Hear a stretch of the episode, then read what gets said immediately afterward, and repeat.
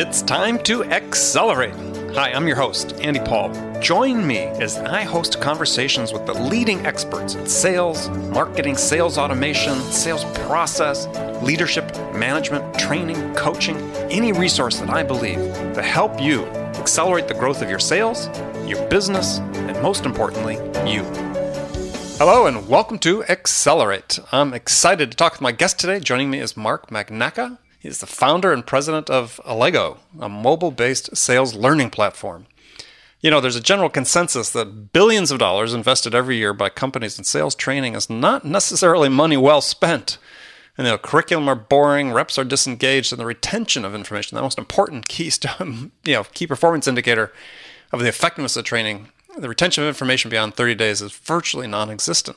So it makes you wonder why any company pays for the traditional multi-day sales training event and recently, though, there have been alternatives rising to attempt to make sales training more relevant, compelling, and accessible. And my guest today, Mark Magnacca, is going to help us sort it all out. Mark, how are you? Very well, thank you, Andy. Glad to be here. So, take a second, introduce yourself. Sure, I'm Mark Magnacca. I'm a co-founder, actually, of. Uh, oh, sorry, didn't mean to didn't mean to slight somebody else in the process here. That's quite all right. Uh, and I'm excited to be talking to you, really, about some answers to the very questions you were just asking and some of the points you just made, specifically around the idea of what we believe is the fact that traditional sales training is broken. And why? And, why is it broken? I think there's a number number of reasons why, but one of the reasons why is because to the point you just made, most sales reps don't remember and they don't absorb what they learn in a traditional instructor led training. It's not to say there's no value in a traditional instructor led training. And, and in full disclosure, I want you to know for 15 years, that was my business. So I very much believe that it has the power to help change people's thinking and help them adopt a new mindset. But what I recognize is that most training that most of us go to just doesn't have a methodology or follow up that makes it easy to really master what you've learned. So being able to put into practice what you learn in the formal classroom setting, I mean, I'm asking as a question, but I know the answer. It's it's just not present in most training. It's really not. Yeah, and I, I mean, I think the other part of this, Andy, is if you really think about it, uh, you can't blame the sales reps in, in, in entirety because most sales reps, myself included, you know, we've all been to uh, a, a, national sales meeting or a product training, for example, where you, you get uh, brought out to the headquarters of the company. Maybe you spend two weeks as a new hire. You're drinking from a fire hose. It's product person after product person talking to you about the history of the company and the products. And then what happens is if you think about it, if as a sales manager, as you ride with salespeople, you wonder, well, why is it from the moment they open their mouth, they start pitching product or talking about the company?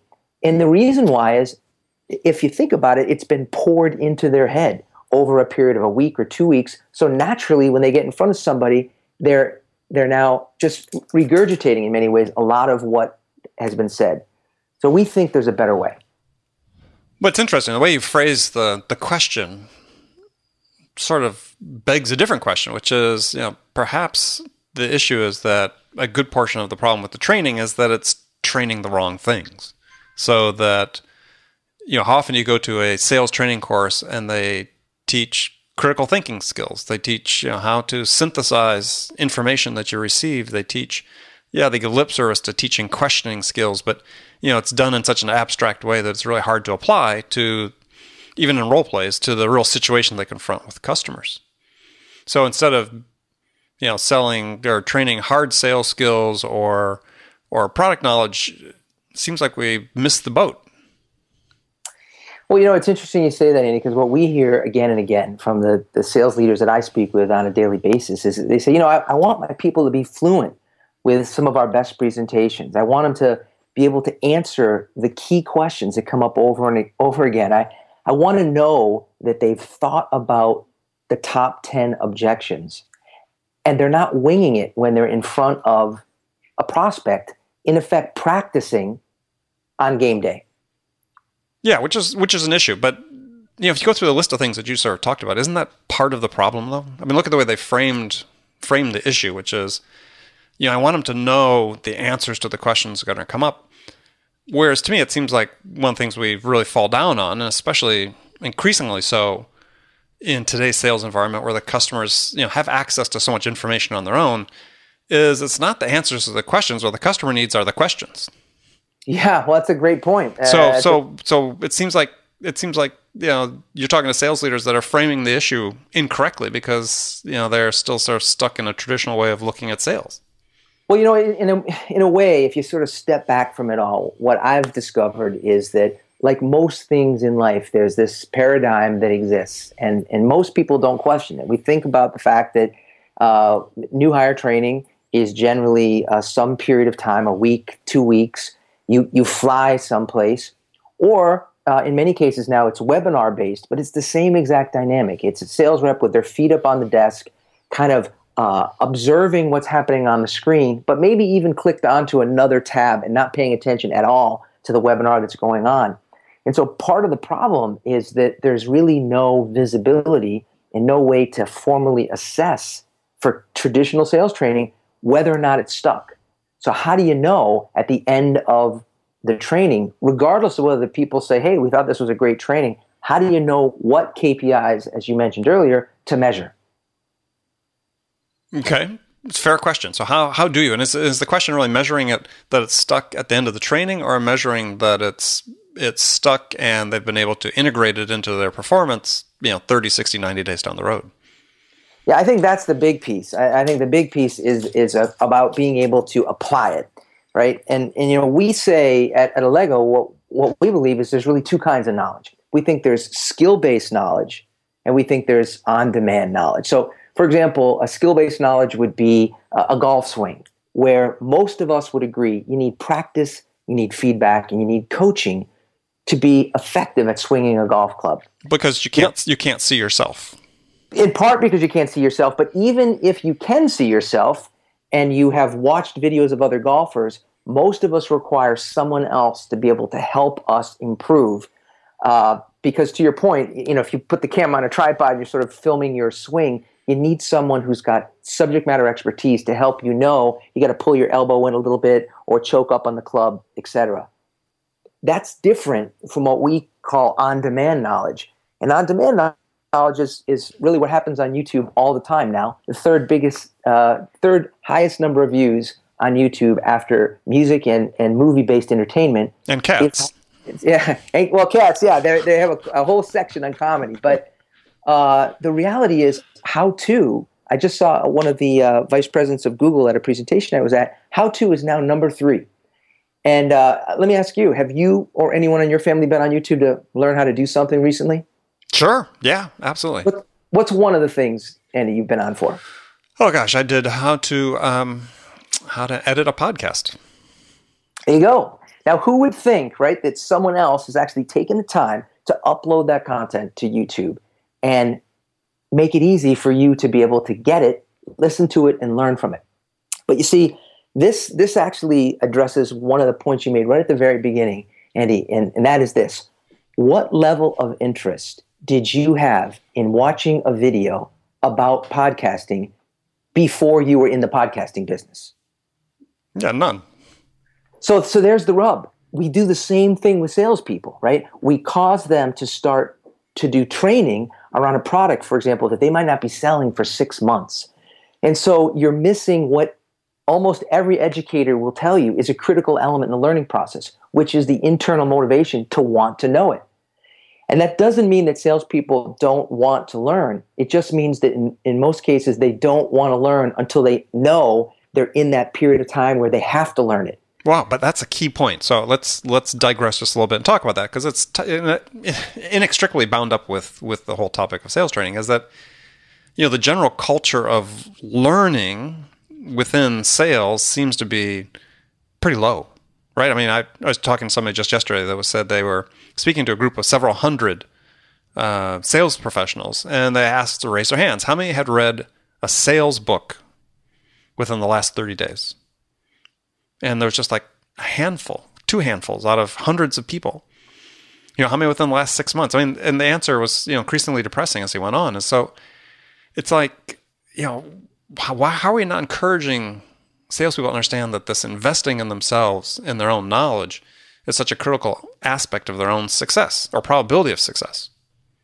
So, Andy, here's the thing. We're both authors. Uh, we both grew up, uh, like many people listening to this, reading books. Um, but I got to tell you, a shift has happened. And it's the same reason you didn't go to Barnes and Noble and buy a book on how to edit a podcast. You went to YouTube and used a different form factor, which, quite frankly, is a form factor that for most human beings is a better way to learn because we're visually oriented. But in particular, for salespeople whose personality type generally skews towards impatience and wanting to know the answer now, video is a more powerful medium to learn than book reading, in my experience of talking to thousands of salespeople all over the world. But really, the targets are different, though, don't you think?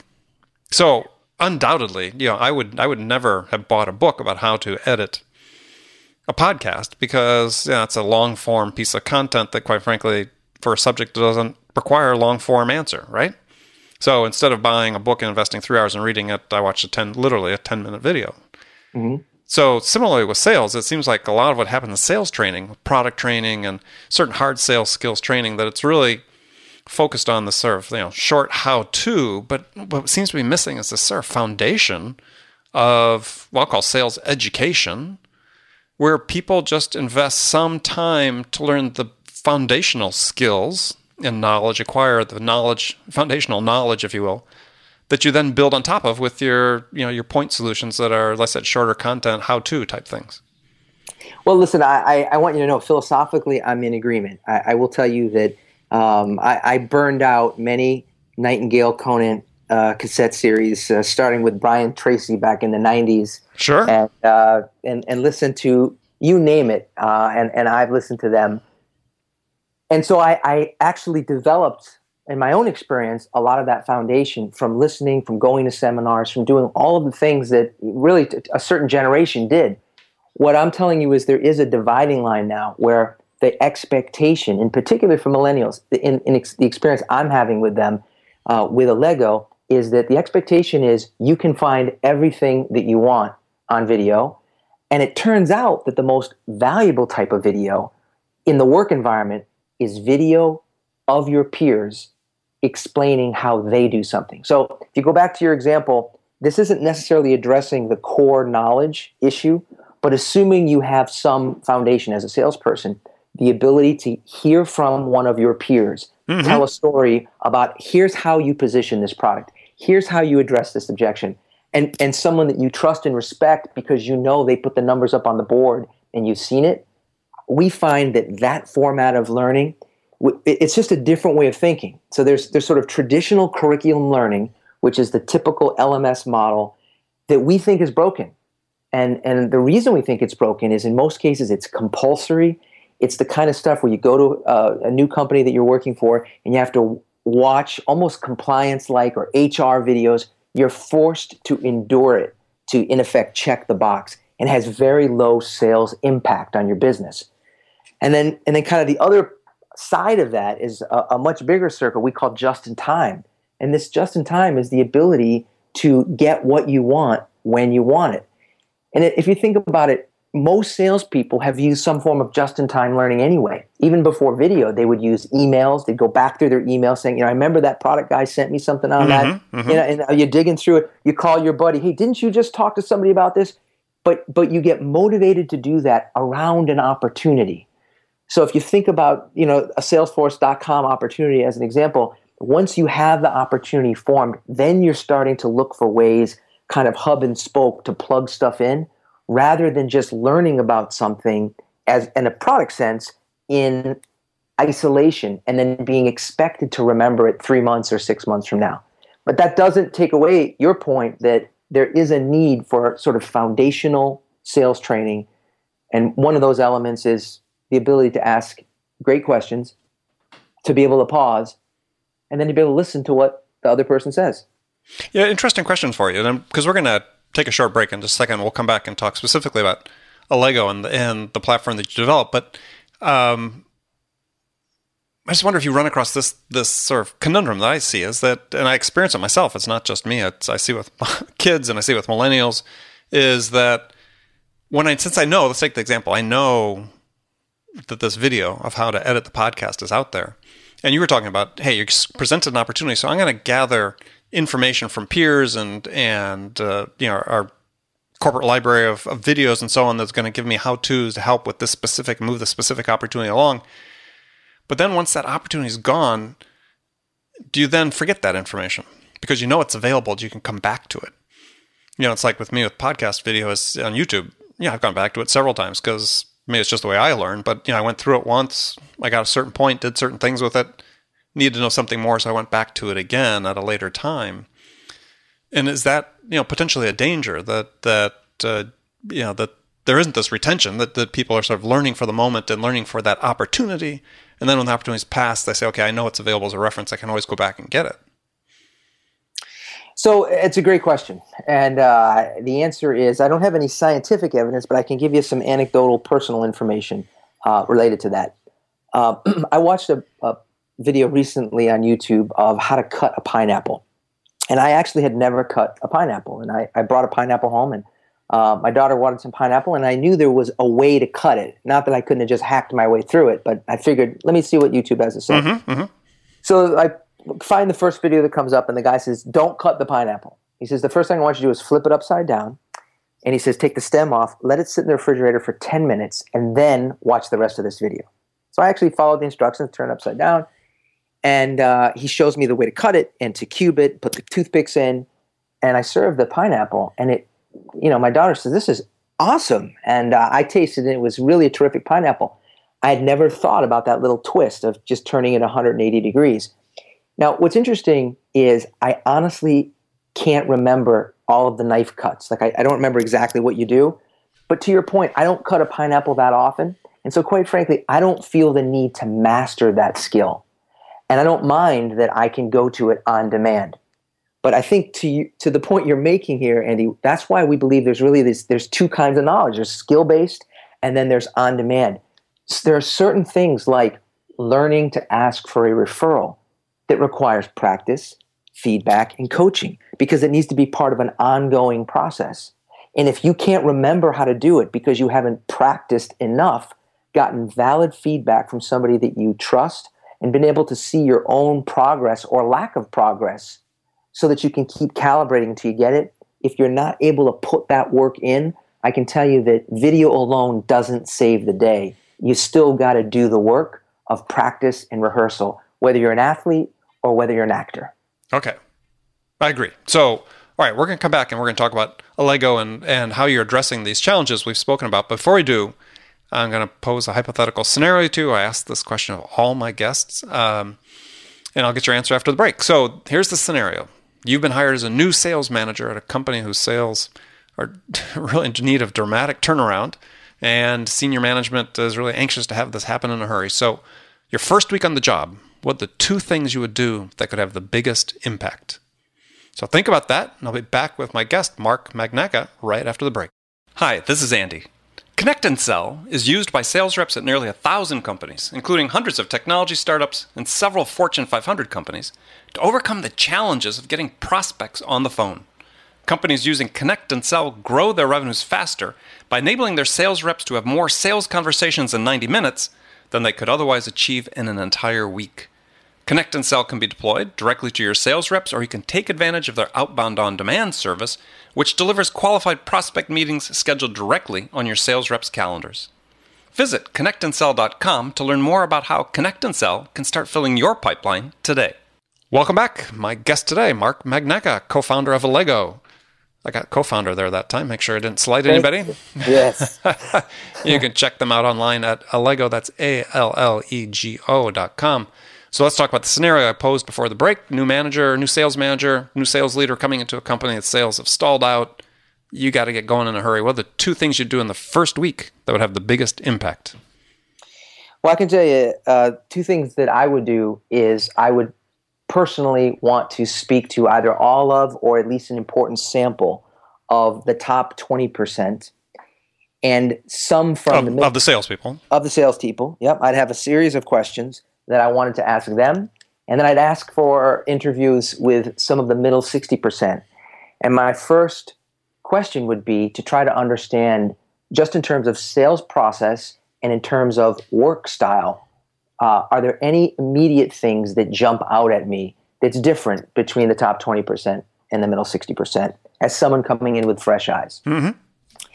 That's the first one. Now, um, in the given the fact that um, I'm a huge believer in what we do at Allego, I would tell you that um, assuming they had our platform, or if they didn't, I would likely bring it in, and uh, I would have them download it onto their iPhones or their iPads, and I would very quickly tell the managers who were reporting in that here's the deal. What I want is some visibility into the way your team answers the question, what do we do here? And uh, it can be a 60 second answer, it can be a two minute answer.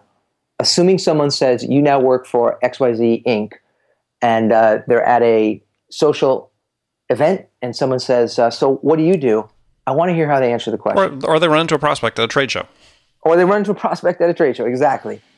And, and the reason I would want to use video is because it would allow me to very quickly, uh, regardless of where I was geographically and the rest of the team was geographically, capture what I need to know, and then be able to assess the, the talent of the team to try to figure out in that scenario what should I be rank ordering as the first most important thing I need to do given the data that I've just collected. Got it. Oh, good answer. I like that. First time anybody's referenced Allego in their answer. Excellent. So, how about that? So, uh, yeah, you know, 70 interviews we've done so far. So, um, let's talk about Allego. So, what is it you're doing differently? I mean, you say you're mobile and video based. I mean, are you basically? I sort of get the idea earlier that you're crowdsourcing content. Well, no, actually, um, although there's an element. I mean, within a within an organization. Yeah, there's an element of crowdsourcing uh, within what we do, but basically, Andy, Allego is a sales learning platform. It's a mobile-based video sales learning platform. And, and first and foremost, it's a platform that's designed to help salespeople absorb information, absorb it in a form factor that works for them.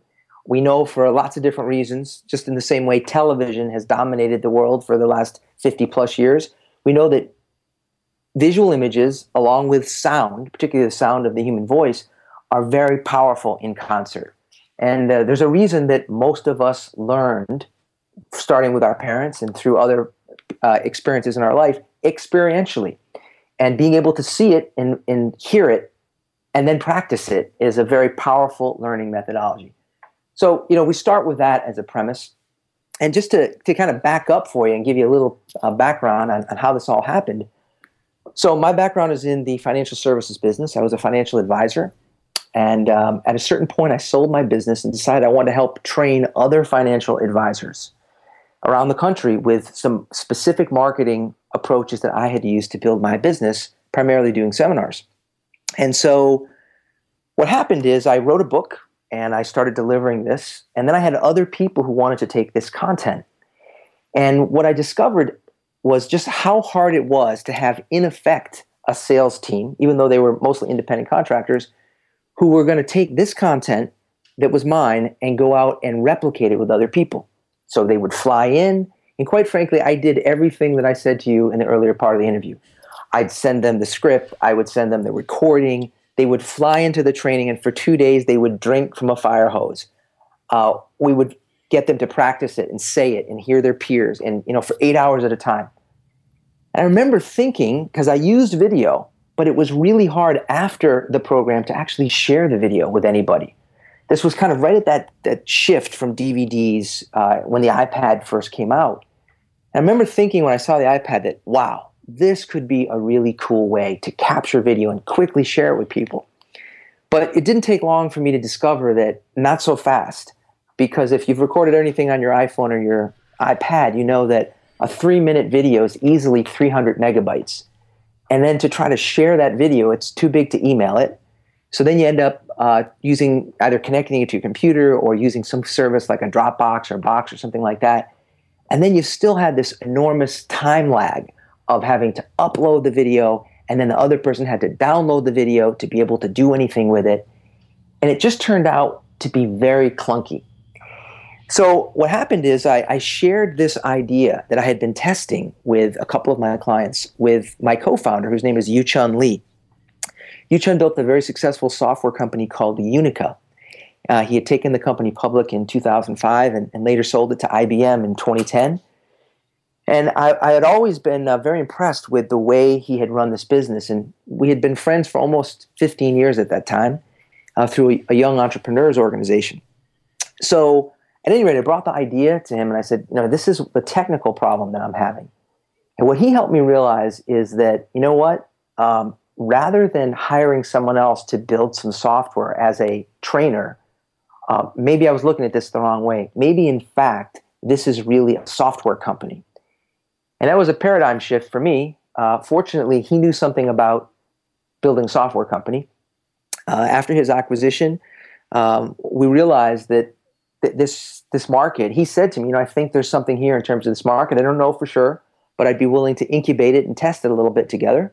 So I continued to run my training business, and and um, when he left his uh, period of time with IBM, we decided to put our heads together and uh, once he put the word out to a number of his former employees, uh, all of whom had worked with him at uh, Unica, when it was appropriate, they began to join us. And so we've got just an amazing team of technical minds, uh, literally nine MIT uh, developers, uh, plus him, and he's also an MIT, and then a number of other really brilliant minds.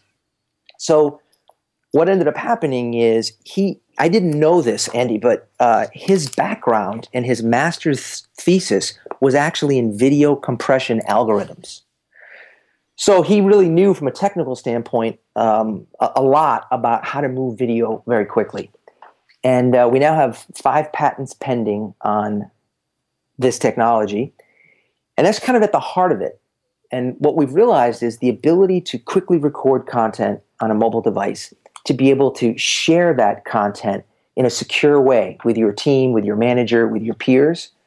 Uh, and then, most importantly, to be able to direct this with some kind of what we call a formalized blueprint.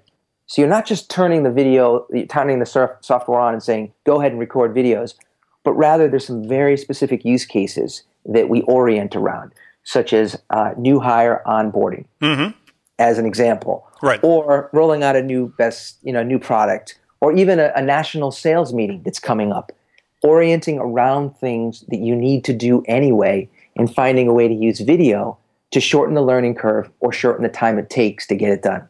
Or, I would think, with video and mobile, provide a reinforcement platform. That's for sure. And yeah. then, you know, so particularly in that, what, what we find in is there's kind of two groups. There's your your top performers where we're we're using video to capture lightning in a bottle, right? We're capturing it on video. Uh, and a number of our industries are highly regulated industries like financial services or medical devices.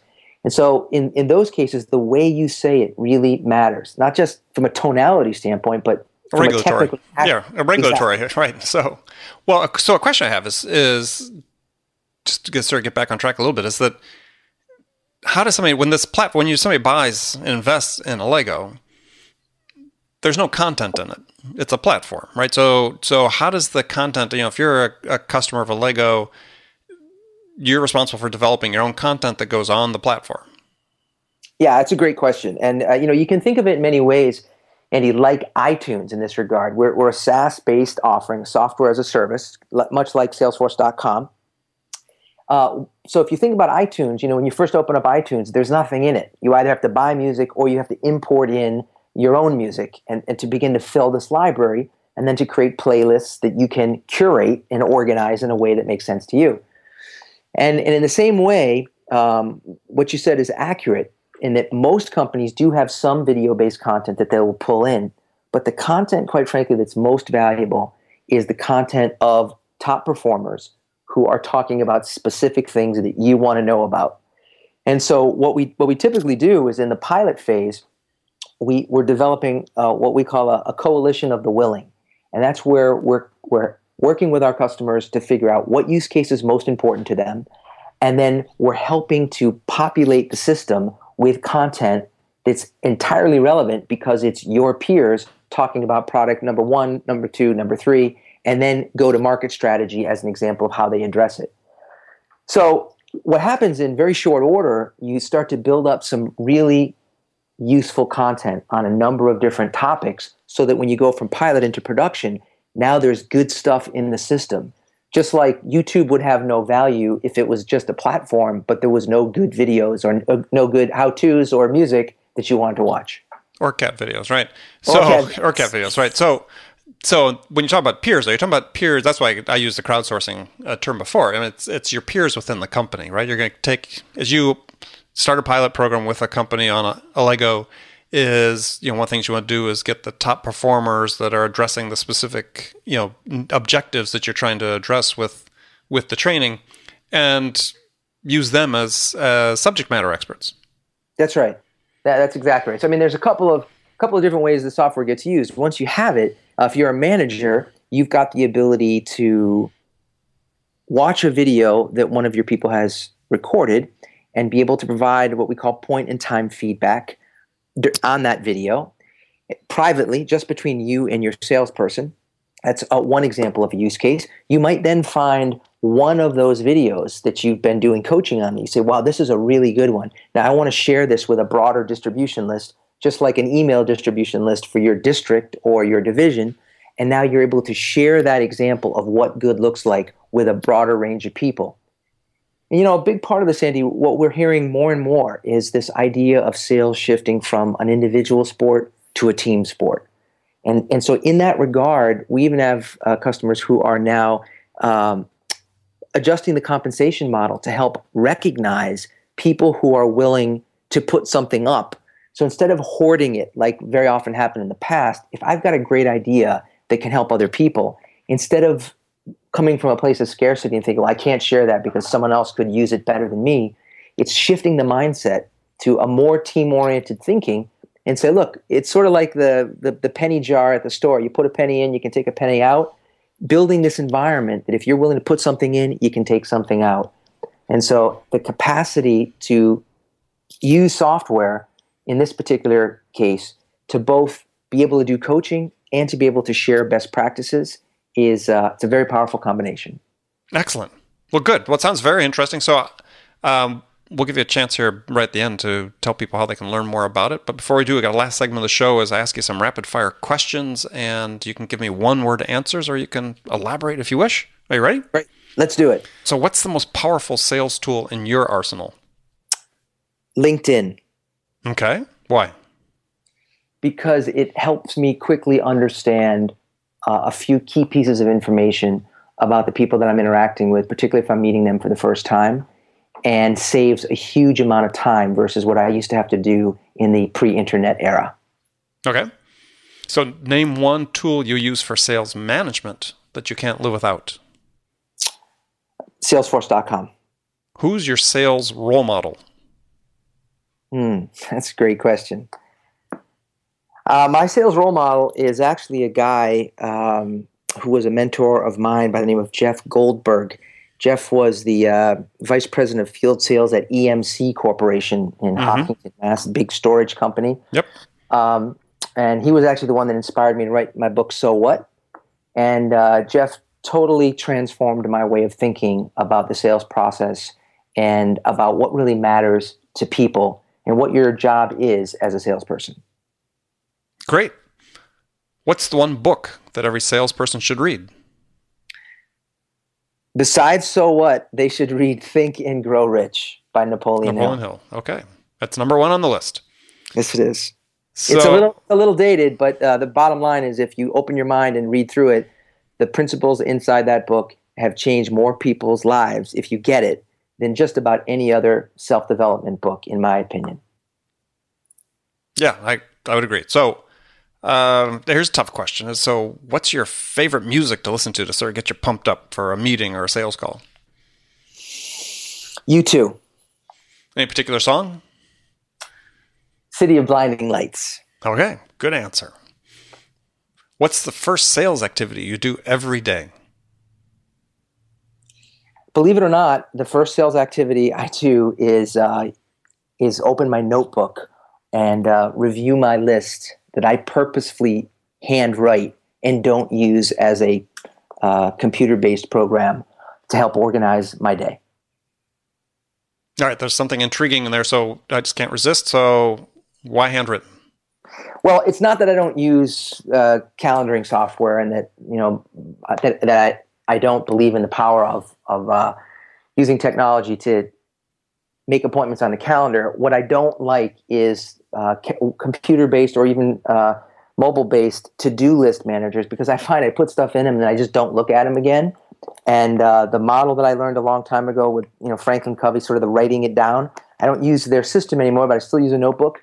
And what I find is I, I know how to chunk up enough information that I, I can cover in a week.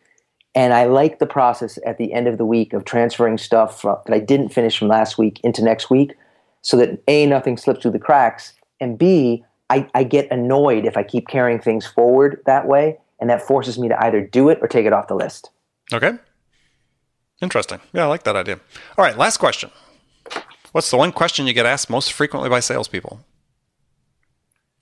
The one question that I get asked most frequently by salespeople. Hmm. Let me think about that. I get asked a lot of questions. Um, I'm thinking of a good answer for you right now, Andy. But uh, that's a very good question. Uh, you're, you're causing me to go into uh, parts of my brain that I haven't been in in a while. we'll start the uh, Jeopardy clock, so you hear the countdown.